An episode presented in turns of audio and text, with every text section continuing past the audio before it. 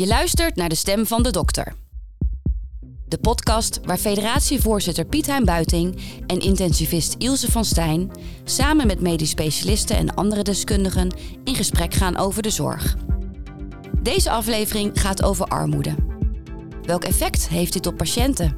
En wat merken medisch specialisten daarvan in hun werk? Ik denk wel dat je de verantwoordelijkheid hebt als medisch specialist om altijd wel de verdiepende vraag te stellen. Hè? Bedoel, als iemand niet therapietrouw is, weet je, waardoor komt dat dan?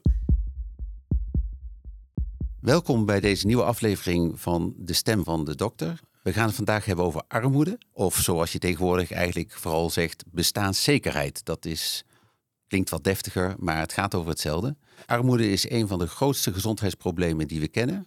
Uh, ruim de helft van de Nederlanders worstelt met geldproblemen. Een iets kleinere groep is echt arm en we weten dat dat een enorme impact heeft op de gezondheid. En ook juist op het gebrek eraan. Laten we eerst even luisteren naar uh, wat onze demissionair minister van Financiën daar op Prinsjesdag over te vertellen had. Het Centraal Planbureau becijferde onlangs dat als we niet zouden ingrijpen, het aantal volwassenen en kinderen in armoede zou stijgen. Dat is onaanvaardbaar en daarom neemt het kabinet maatregelen om de koopkracht van kwetsbare huishoudens te stutten. Zo vermindert het aantal kinderen dat opgroeit in armoede. Daarvoor trekt het kabinet jaarlijks 2 miljard euro extra uit. Nou, het is in ieder geval opgevallen. Uh, we hebben er ook als uh, Federatie Medisch Specialisten uh, werk van gemaakt dat dit bij de verkiezingen een thema was. Dus ook dat is opgevallen. En daar zitten we dan. Zo is het, ja. Want armoede en bestaanszekerheid is echt wel een beetje, zijn wel de buswoorden van deze tijd. Hè? Um, de afgelopen tijd en in toenemende mate, het houdt ook de mensen natuurlijk echt bezig. En uh, dat snappen wij natuurlijk als dokters, omdat mensen die in armoede leven een groter risico uh, lopen op allerlei gezondheidsissues, hè, overgewicht, diabetes. En daarom merken wij dat natuurlijk in onze dagelijkse praktijk. En de vraag is hoe we daarmee om moeten gaan als medisch specialisten. En uh, dat bespreken we en nog veel meer daarover met Berit Broekman, psychiater in OVG. Welkom, Berit. Ja, dankjewel. Nou, leuk dat je er bent. wij kennen elkaar natuurlijk. Hè. Um, Vertel eens, hoe gaat, wat merk jij in de praktijk hiervan? Nou, ja. Misschien heel even wachten. Jullie kennen elkaar al wel, maar ik nog niet. En onze luisteraars ook niet. Dus Berit, misschien dat je nog iets meer van jezelf vertelt. Ja, nou, ik ben uh, werkzaam als psychiater in het uh, OVG. Ziekenhuispsychiatrie noemen we dat dan. Ik ben ook bijzonder hoogleraar in de ziekenhuispsychiatrie. En dat betekent eigenlijk dat ik me op de dagelijkse werkvloer bezig hou met de interactie tussen ja, lichamelijke en uh, psychiatrische stoornissen. En hoe we dat eigenlijk zo goed mogelijk geïntegreerd kunnen behandelen, denk ik, om betere uitkomsten te bereiken. Ja, en dan vandaag specifiek over armoede en bestaanszekerheid. Ja. Uh, dat kom je in je praktijk, denk ik, behoorlijk vaak tegen, of niet? Heel vaak. En het, het raakt natuurlijk ook heel erg aan wat ik net zei, wat ik doe. Um, uh, met name omdat je ziet, eigenlijk ook weet het onderzoek, dat armoede um, gerelateerd is aan gezondheid, gezondheidsuitkomsten. Met name door opstapelende effecten gedurende de levensloop. Het begint eigenlijk al heel vroeg in het leven. En ik uh, moet dan gelijk eigenlijk denken aan een voorbeeld uit de praktijk. Uh, ik uh, doe ook een poppolie, dat is, staat voor psychiatrie, obstetrie, pediatrie. Dat doe ik als psychiater samen met een gynaecoloog, verloskundige en een kinderarts. En daarin, in die poli zien wij patiënten die um, zwanger zijn en ook psychiatrische stoornissen hebben. Ik had laatst een patiënt die ongepland zwanger was geraakt um, van een onbekende man uh, die ze had ontmoet en uh, depressief daarbij was. Ze had ook uh, last van overgewicht en hypertensie tijdens de zwangerschap. En toen we met haar in gesprek gingen over haar leven, bleek dat ze eigenlijk armoede kent vanaf het begin van haar leven. Haar, ze kwam uit een heel arm gezin met een vader die uh, alcoholist was, een moeder die heel veel stress ervaarde, financieel niet rondkreeg, uh, rookte in de zwangerschap, um, slechte voeding had in de zwangerschap. Dus zij als kind had al een groeivertraging, kwam vroeg, werd te vroeg geboren. Was heel veel ruzie in het gezin, kon daardoor niet goed slapen, zich niet concentreren op school. Um, had gedragsproblemen en uiteindelijk, ja, zij had ook geen goede voeding thuis, had al heel jong obesitas. En uh, dat leidde eigenlijk in de adolescentie tot dat ze zichzelf ging snijden, depressief werd. En ook uiteindelijk uh, haar toevlucht uh, zocht in de drugs. Dus ook heel veel ging blowen. En uitviel van school. Uiteindelijk natuurlijk geen baan kon vinden, geen goed inkomen. En nu eigenlijk met een uitkering zelf zwanger was, alleenstaande moeder. waarin je eigenlijk al ziet dat die armoede zich vanaf het begin ja, effecten heeft. En uiteindelijk leidt ook tot weer misschien minder goede kansen voor haar kind. Ja, want zo geef je het wel door als je dit doortrekt Ja. naar de volgende generatie. Ja, Dat, eh, dat is geen mooi perspectief. Nee, het is eh, wel iets waar we denk ik iets aan moeten doen met z'n allen. En ik denk ook eh, dat je ziet dat er vaak door die vroege effecten een hoger risico bestaat op stressgerelateerde stoornissen later in het leven. En in mijn vak als psychiater is dat depressie, angststoornissen, verslaving. Maar in andere vakken kun je denken aan hart- en vaatziekten, obesitas, diabetes. En je ziet ook dat die stoornissen vaak samengaan, omdat ze natuurlijk toch ook ja, dezelfde risicofactoren kennen. En armoede is daar denk ik een grote van. Ja. En dat zetten wij dan in het dossier als lage 6. Maar zoals jij erover vertelt, eh, komt die wereld van ja, toch wel armoede en, en ook wel ja, perspectiefloosheid Ja. heel duidelijk naar voren. Ja, het stapelt zich denk ik echt op. Het begint met iets en nou ja, je raakt van de regen de drup als je niet interveneert. Ja. En dan ben je natuurlijk psychiater. Hè? Dus ik kan me voorstellen dat je met al deze, de, de psychiatrische kant van deze dame natuurlijk eh, aan de slag kan hè? als, als Ja. medisch specialist. Maar als het dan gaat over dat stukje armoede, hè, wat kan je daar dan in betekenen? Want hè, dat is waar we het vandaag over hebben. En hoe zie jij dat dan, dat stuk? ja. Nou, dat is ook wel lastig. Van hoe ver gaat je rijkwijd, denk ik ook als eh, specialist. Maar wat we wel, denk ik, steeds meer moeten doen, eh, is binnen het ziekenhuis ook de eh, banden, de korte lijnen eigenlijk hebben. Ten eerste met het eh, psychische domein, de GGZ, maar ook met het sociale domein, met de gemeente, met sociale voorzieningen. En ik denk dat wij in, in mijn vakgebied daar al iets meer, omdat ja, psychiatrie en sociale domein wel wat dichter tegen elkaar aanhangen wellicht, eh, maken we daar al wel wat gebruik van. Dus ehm, eh, proberen we wel contacten te leggen met bijvoorbeeld opvang voor daklozen. Daar hebben we toch wel veel eh, ook ehm, nou ja, korte lijnen mee. De GGZ hebben we ook wel korte lijnen. Maar het kan zeker ook nog beter. Ja. En ik denk dat het somatische deel daar ook meer mee moet doen. Ja, want ik kan me uit mijn Jeroen Bos tijd nog herinneren dat wij een hele goede lijn hadden met het sociaal domein eh, bij mensen die bijvoorbeeld langdurig alcohol gebruikten, bij de MDL draaideurpatiënten waren eh, en daar ook echt goede programma's voor draaiden. Ehm, viel me wel op dat het heel bewerkelijk is. Het is, het is herkennen, hè, dat doen de meesten. Dat hebben we ook gezien in de enquête rond de verkiezingen. Dat eh, meer dan 60% van de medisch specialisten ziet dit als een groot probleem. En dus we herkennen het waarschijnlijk allemaal wel. Ehm, maar de weerbarstigheid eh, om er echt mee te kunnen werken, die is er natuurlijk ook. Hoe, hoe kijk jij daar tegenaan? Nou, dat is heel herkenbaar. Ik denk ook ehm, dat het lastig is. En dat lastig, iets, last, iets wat lastig is, of een patiënt die lastig is, dat dat niet altijd eh, dan ook heel aantrekkelijk is. Dat le- levert vaak ook eh, minder misschien snelheid van je, van je behandeling op. Ik denk aan een, een, een patiënt met ernstige diabetes die we hadden. Nou, ook een man die echt arm was. Eh, heel veel fastfood eh, gebruikte. eh, dus ook problemen had met zijn dieet. En voor zijn diabetes behandeld werd door een internist. Die echt heel zorgvuldig de medicatie probeerde in te stellen. En dat steeds ook moest, een beetje moest bijstellen, omdat het eigenlijk niet goed ging. Maar deze man was tegelijkertijd ook depressief. En die kon zich eigenlijk niet, die kon dan niet goed uit bed komen. Laat staan een heel ja, schema aan medicatie opvolgen of daar motivatie voor opbrengen.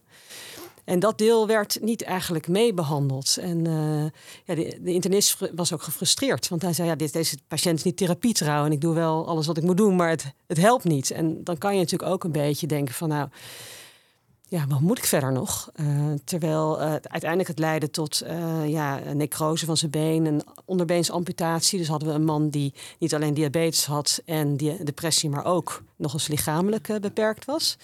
Wat hem natuurlijk niet hielp. En dan kun je wel afvragen van hadden we toch meer kunnen doen om bepaalde zaken te voorkomen? Hadden we op het gedrag en op de psyche ook moeten inzetten? Ja, en wiens verantwoordelijkheid is dat dan? Ik ben benieuwd hoe jullie daar tegenaan kijken.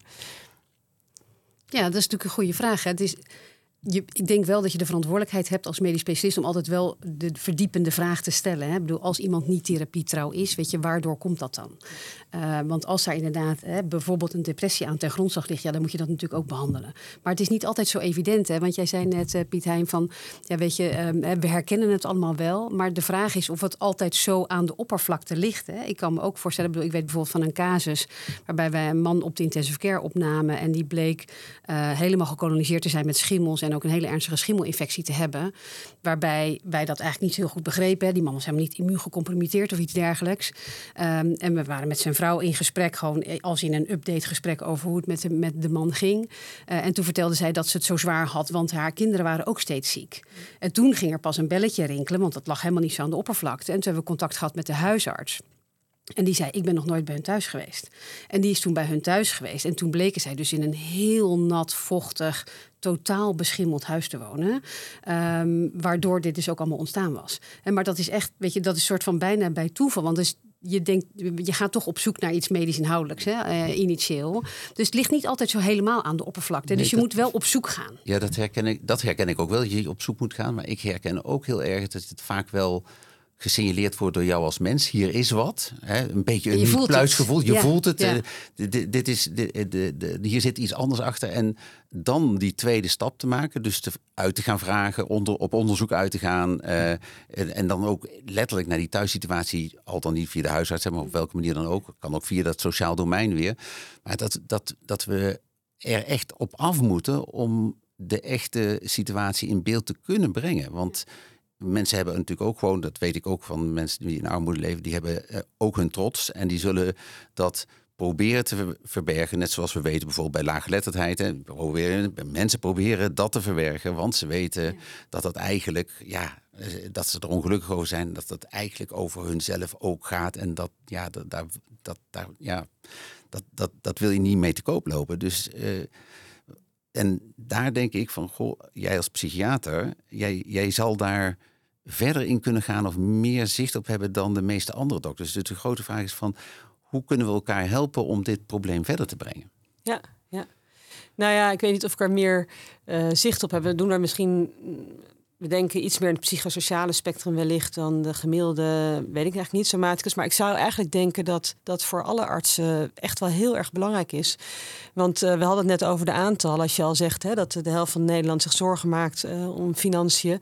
We weten dat daar ook heel veel stress bij hoort. En dus komt het ook, denk ik, op verschillende gebieden tot uiting. Hè. We weten dat heel vaak um, psychische stress zich uit in lichamelijke klachten. Dat is echt uh, een groot nou ja, heel veel voorkomend.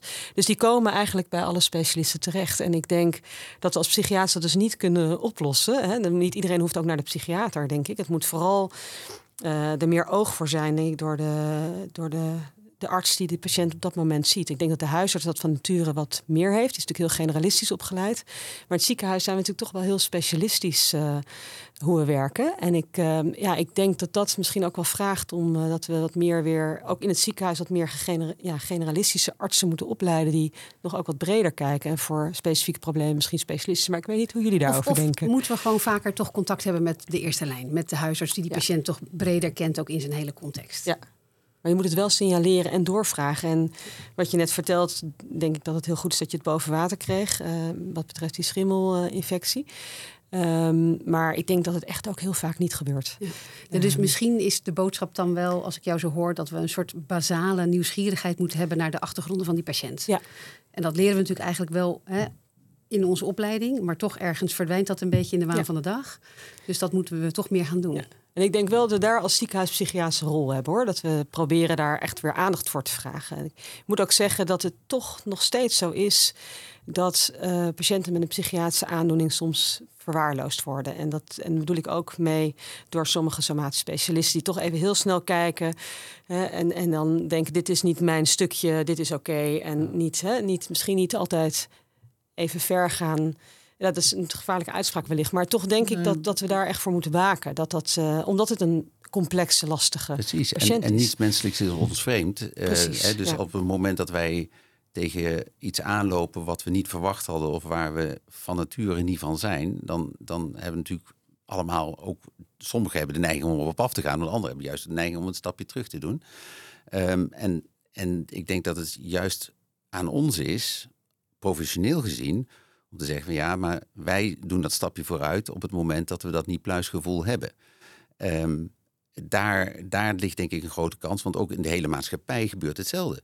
Het, uh, dus uh, waarom zijn die mensen relatief slechter sociaal? Niet alleen omdat ze niet sociaal zouden zijn, maar ook omdat andere mensen afstand houden. En wij zijn natuurlijk toch wel degene die iedereen op de een of andere keer in de spreekkamer krijgen. Iedereen komt een keer langs. En het zijn natuurlijk momenten waarop je net zoiets als wanneer je het hebt over obesitas of over rookgedrag, dat je even kan signaleren van hier, hier moeten we iets extra's mee. Even, nog niet eens met dat je het kan oplossen eventjes. Want nou, dat was de casus die je net vertelde, die kan je helemaal niet eventjes oplossen. Maar om die alertheid te hebben en ook dat met elkaar te delen, Ja.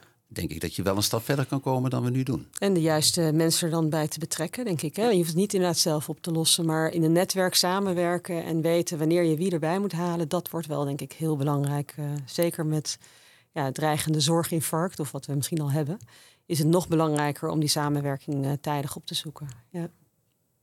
Het is ook wel lastig hè, voor deze groep patiënten. Dat ik, ik kan me ook soms wel eens voorstellen dat de reflex wel eens is hè, van een, bijvoorbeeld een somaticus om zo'n beetje een, stap achteruit te zetten, bijvoorbeeld bij een dakloze patiënt. Hè. Want er komt een, nou ja, een, best wel veel op je af. Hè, op het moment dat zo iemand dan niet meer, uh, die kan dan met ontslag, maar die heeft geen huis, maar die heeft eigenlijk nog wel zorg nodig. Uh, en dan kom je best wel in een nou ja, in een complexe situatie. En dan is het ook niet altijd even voor de hand liggend waar je terecht kan, hoe dat werkt, uh, hoe je het moet organiseren. Uh, en als je dan ook een hele drukke poli hebt, of je moet naar OK of wat, weet ik wat, hè, iets anders, hè, wat ook je aandacht vraagt, uh, is dat soms best lastig om dat goed georganiseerd te krijgen. heb jij een tip voor die somaticus die op, dat, op zo'n punt zit? Oeh, ja, nee, ja, waar kan je dat, wat is dan wijsheid? Ja, het is, het is in ieder geval heel begrijpelijk dat het zo gaat. Um, wij hebben daar ook misschien, of zeker in bepaalde polyklinieken, niet voldoende tijd voor om dat goed uh, in kaart te brengen. Maar toch denk ik dat als je daar wel aandacht aan besteedt, dat je uiteindelijk heel veel wint in je behandeling. En, en anders blijft het eigenlijk een herhaling van zetten. Dus je moet dat toch adresseren. En het liefst zo snel mogelijk in je, in je behandelrelatie. En dan inderdaad toch uh, anderen erbij betrekken. Dat je het zelf niet kan oplossen, is nogmaals uh, heel logisch. Maar je moet wel de stap zetten naar huisarts, een sociale voorziening of naar misschien een medisch psycholoog of psychiater in je ziekenhuis. Uh, om die erbij te betrekken om uh, te kijken wat er nodig is. Ik kan me ook voorstellen dat patiënten zelf die neiging juist proberen te onderdrukken. Dus dat uit schaamte, uit angst voor wat er eventueel uit voortkomt. Um, dus dan heb je de goede bedoelingen. Uh, dan denk je van ja, ik, ik zie wat, ik voel wat en ik, ik, ik, probeer die stap naar voren te zetten. En dan zou het zomaar kunnen zijn dat de patiënt het probeert te vermijden. Hoe, hoe, hoe, hoe, dan verder? Heb je daar, uh, ja, dan kijken over? we heel kritisch uh, wat, wat, wat er nodig is. Ik, ik denk ook weer gelijk even aan de poppolie, waarbij ik bijvoorbeeld onlangs twee dakloze zwangeren heb gehad. Eén dakloze zwangere die uh, sliep in een auto. Een andere dakloos zwangere had weliswaar een baan. Die was kraamverzorgende vier dagen in de week, maar had onvoldoende geld om een eigen woning te betalen en sliep in een kerk. Um, maar je hebt wel te maken met dat kind dat straks geboren gaat worden. En ik vind dat wel dat we ons dan toch iets meer mogen opdringen, om het zo maar te zeggen. Um, en dat, dat, dat doen we ook. Wat heel lastig is, ook uh, interessant, is dat soms zijn ze onverzekerd of hebben ze een eigen bijdrage, maar hebben ze natuurlijk heel graag te besteden aan andere zaken. En niet bijvoorbeeld aan een poppolie, wat wel een, uh, een eigen risico van je bijdrage dus uh, vanaf gaat. En dat is, vind ik, ook een heel moeilijk voor ons als zorgverlener. Dat je wel wat wil doen, je verantwoordelijk voelt, hè, maar dat het soms ook moeilijk is door het systeem wat we met elkaar, denk ik, hebben, om die mensen dan ook de juiste zorg te geven. Dus daar zit ook nog wel een stuk waar verbetering misschien mogelijk is, denk ik.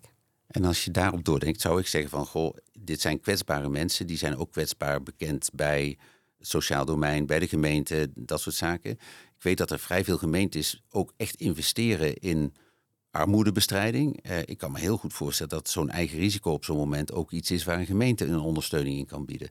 Zijn we actief genoeg daarin?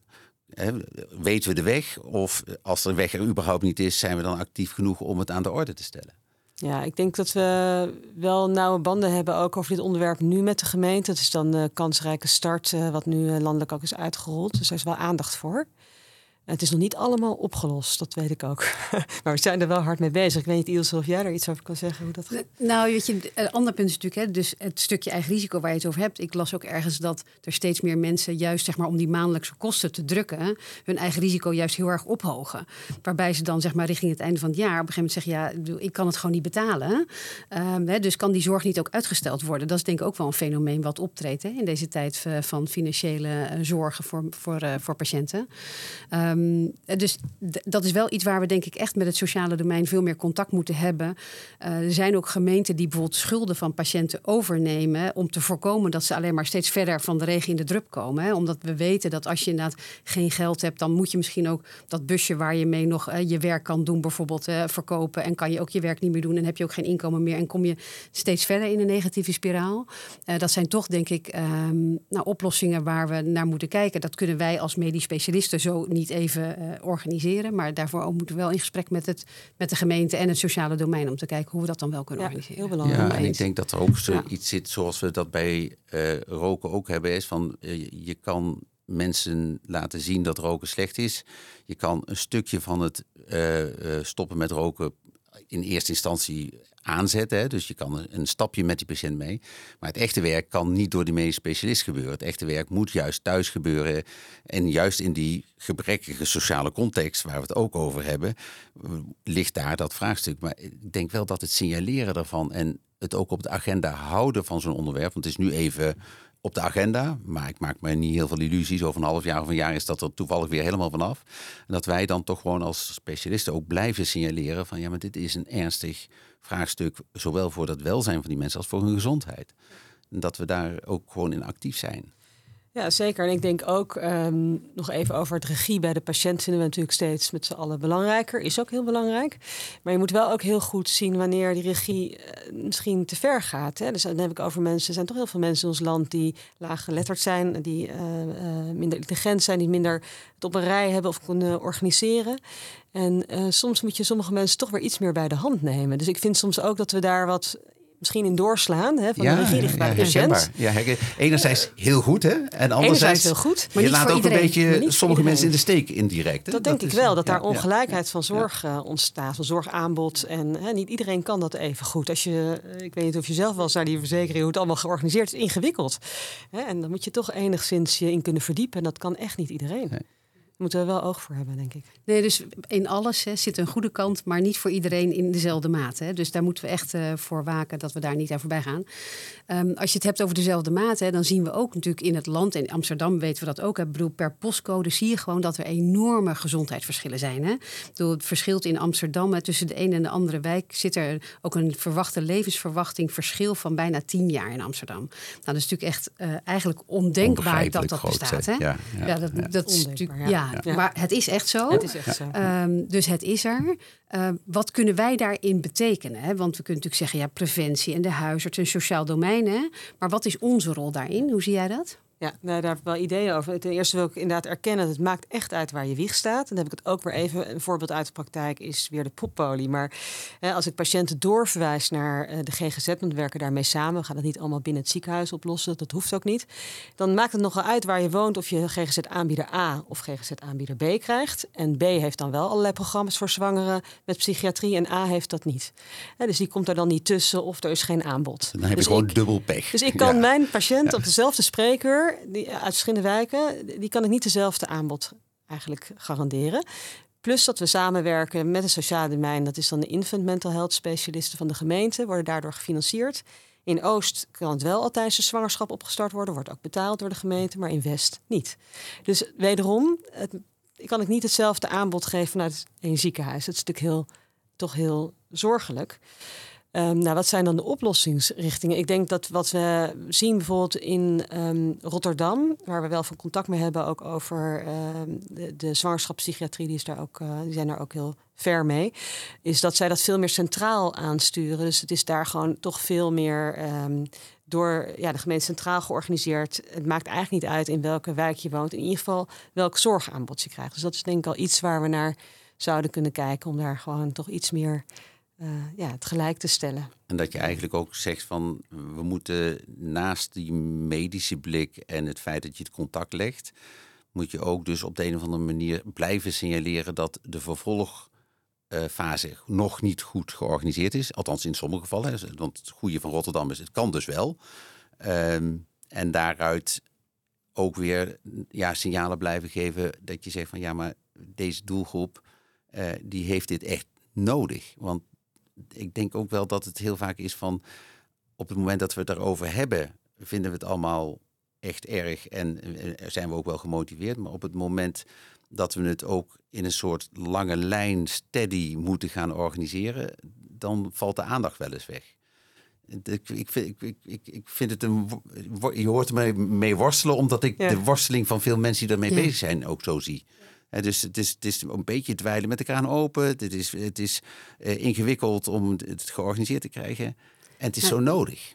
Nou, het is echt een thema waar je veerkracht en vasthoudendheid voor nodig hebt om dit duurzaam op te gaan lossen. Hè? Want uh, omdat het ook zo complex georganiseerd is in Nederland. Precies. Ja, En, en het is ook wel een beetje denk ik, de geschiedenis van stad. Hè? Dus Amsterdam heeft het altijd zo georganiseerd gehad. Dus er zitten bepaalde belangen en verschillende organisaties in. Het kun je niet zomaar forceren dat dat één wordt of hetzelfde aanbod geeft. Uh, ja, wie gaat dat dan betalen? Wie gaat dat dan organiseren? Daar gaan wij natuurlijk ook, uh, denk ik, als OVG bijvoorbeeld niet over. Uh, dus het is echt wel ook complex. Er zit een hele geschiedenis aan vast, denk ik. Die... Ja, en ik denk wel dat je, dat je goed moet kijken waar ga je wel over en waar ga je niet over. Ik denk dat je eh, wel kan zeggen van, goh, je gaat over agenderen en signaleren. je gaat niet over organiseren, dat snap ik heel goed. Um, maar ik denk wel dat juist in de spreekkamer dingen naar voren komen die voor heel veel mensen gewoon onbekend zijn. En die zijn onbekend misschien in hun uh, sociale omgeving, die zijn onbekend op het stadhuis, om het zo maar te zeggen.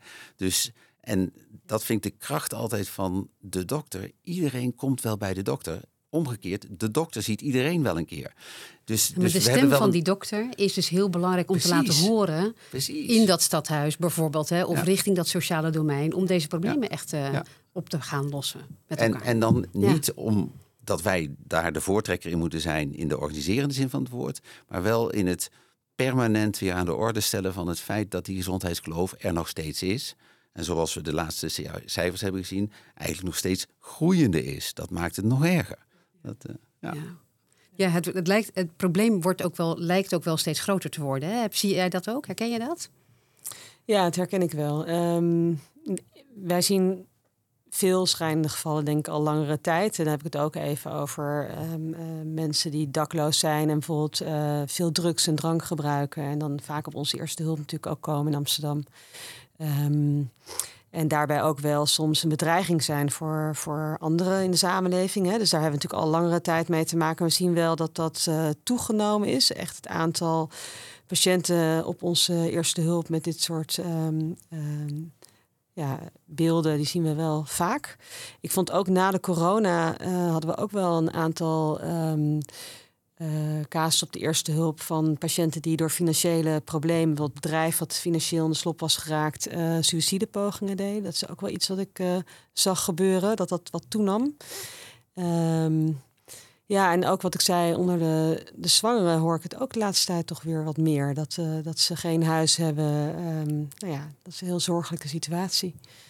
Dus ja, het, het aantal daklozen is in Amsterdam echt toegenomen. Hè? Ja. staat in de, ook in de cijfers.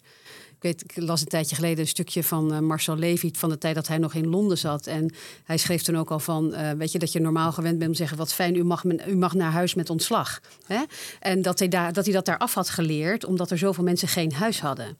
En uh, ik had dat pas ook iemand, het gebeurt niet zo heel vaak dat er iemand vanaf de intensive care hè, naar, naar huis kan, maar in dit geval was dat dus wel zo. En, en toen zei ik ook, u, ja, u mag naar huis. Want dat is zo vanzelfsprekende uitspraak die wij doen als dokter. En die, die man zei ook, ik heb geen huis, dus ik blijf hier. En zei ik, oh sorry, dan moet ik, het toch, uh, moet ik me toch herformuleren. Ja, u mag uh, het ziekenhuis verlaten, want het gaat goed met u. En, uh, en, en dan realiseer je pas dat je denkt, ja, zo, wij vinden het zo gewoon dat iedereen een huis heeft. Hè. En, maar goed, dan maak je ook gelijk zorgen van, ja, maar hoe komt die man dan aan zijn pillen? En dan ga je die pillen regelen en dan geef, geef je mee. Maar ja, dat is voor nu, maar hoe gaat dat? En dan, nou, dan kom je wel echt in een hele complexe situatie waarbij je iemand op zaterdag zeg maar dan wil ontslaan. Waarbij je denkt, ja, dat lukt dus eigenlijk ja. gewoon ook allemaal niet. En het is niet, u mag een ziekenhuis verlaten, maar u moet een moet ziekenhuis verlaten. Precies. Ja, ja dat, nee, is, dat is, dat echt het En, en toch heb ik daar ook wel een heel hoopvol voorbeeld van gezien. Ik kom weer even terug bij die alcoholproblematiek op die MDL-afdeling in het Jeroen Bos ziekenhuis. Daar was het zo dat mensen dan tijdens de opname, de wijkcoach of de sociaal begeleider van uh, Varent, uh, die daar actief was, al in het ziekenhuis um, uh, zeg maar het ontslag voorbereiden. Met als, als grote voordeel dat zeg maar als je dan thuis komt, je niet eerst in een gat valt, dan twee weken in een negatieve spiraal zit. En dan komt voor het eerst de maatschappelijk werker een keertje langs. Maar dat ze daar echt gewoon hadden gezegd van, uh, uh, meneer Jansen komt naar huis. En het was allemaal geregeld dat op het moment dat hij thuis kwam, dat daar de mensen die de eerste opvang moesten doen in die thuissituatie, hij had dan wel een huis, dat Ja, was in ieder geval iets moois, Eh, maar dat ze er wel al meteen mee aan de gang gingen en dat dat dus voorbereid was in het ziekenhuis al. Het is natuurlijk iets wat best een andere aanpak is, eh, maar waarvan ik denk dat als we dat vaker zouden doen, dat het voor het totale effect veel beter is. En de hoeveelheid werk in het ziekenhuis daar niet heel veel groter door wordt.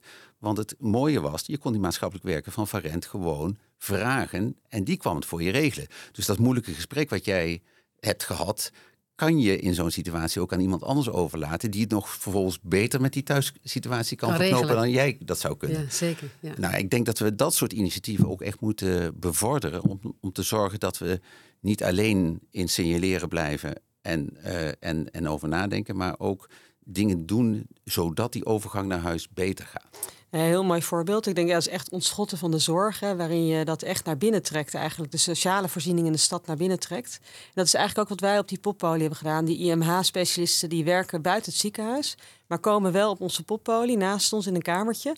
En eigenlijk hebben we dus de gemeente daar, de sociale voorziening van de gemeente, aan onze poppolie gekoppeld. En begint het daar al het gesprek? Want voorheen verwezen we ze naar IMH, maar dan kwamen ze daar niet aan. En nu eh, eh, ja, ze gelijk kennis en is gelijk een oriënterend gesprek en kan het gelijk opgepakt worden. Dat maakt heel veel uit. Is en ook als, mijn ervaring. als we in die richting dus doordenken, zijn er waarschijnlijk heel veel soorten Zeker. van oplossingen die voor iedere doelgroep net anders zijn. Ja. Maar waar we wel eh, echt ook meters mee kunnen maken. Dus dat klinkt toch hoopvol. Hoe, hoe kijk je naar de, de verdere toekomst?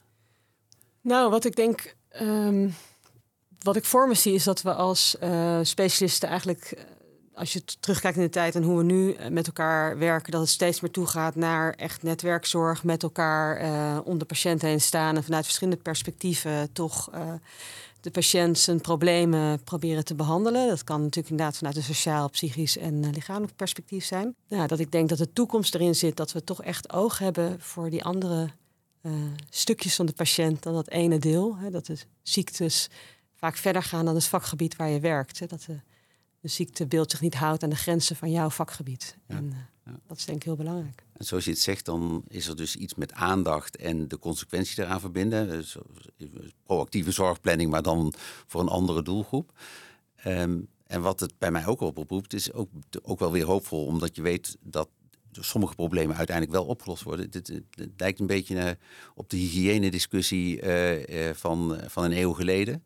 Waarbij dokters degene waren die aan de orde stelden dat er goede waterleiding, goede riolering moest komen. En dat dat gewoon onze algemene gezondheidsstatus en onze welvaart ontzettend heeft geholpen. Dus ja, ik, ik droom er wel een beetje van dat we ook dit thema op die manier eh, verder zouden kunnen krijgen. Door daar ook echt een, een, een, zaak van te maken van ons als medisch specialisten.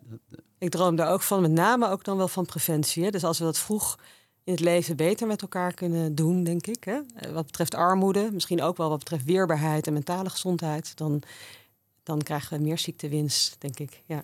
Dus de Eh, investering. sorry, meer gezondheidswinst. ja, gezondheidswinst. Ja. ja, dus de investering vroeger in het proces, zodat je heel veel ellende later kan voorkomen. Ja, dat is natuurlijk toch de ultieme droom, denk ik. Ja. En Piet Hein, moeten we dan als federatie misschien toch niet nog een keertje naar de overheid om te kijken wat zij investeren in bestaanszekerheid voor patiënten? Ja, absoluut. Ik, ik denk, hè, dus eh, het is nu even een buzzwoord. En eh, als, je, als je er nu naar kijkt, dan zegt iedereen bestaanszekerheid, eh, dat, eh, daar, daar zijn we van. Hè. De afgelopen verkiezingen een groot thema geweest. Ik denk, wij hebben daar een heel klein beetje aan bijgedragen door het ook als thema te benoemen. Door het, de achterban heeft het naar voren gebracht. Ik denk dat wij een, een, een factor zijn om het vuurtje brandende te kunnen houden. En dat we daar regelmatig op terug moeten blijven komen. Want dit is over vier jaar niet weg. Dus dit, dit is iets wat met ons mee gaat lopen de komende jaren. En nou, ik ben in ieder geval persoonlijk erg bereid om daar eh, mijn steentje aan bij te dragen. En ik denk, eh, als we dat met z'n eh 25.000 doen, dan kunnen we toch best wat betekenen. Er is dus nog hoop. Dat is eh, goed om te horen. En dat is een mooie afsluiting van dit mooie gesprek. Jullie heel hartelijk dank eh, voor jullie aanwezigheid. Vooral Berit met jouw inspirerende bijdrage. Dankjewel. Heb je een vraag of een idee voor deze podcast? Stuur dan een bericht naar communicatie@demedischespecialist.nl.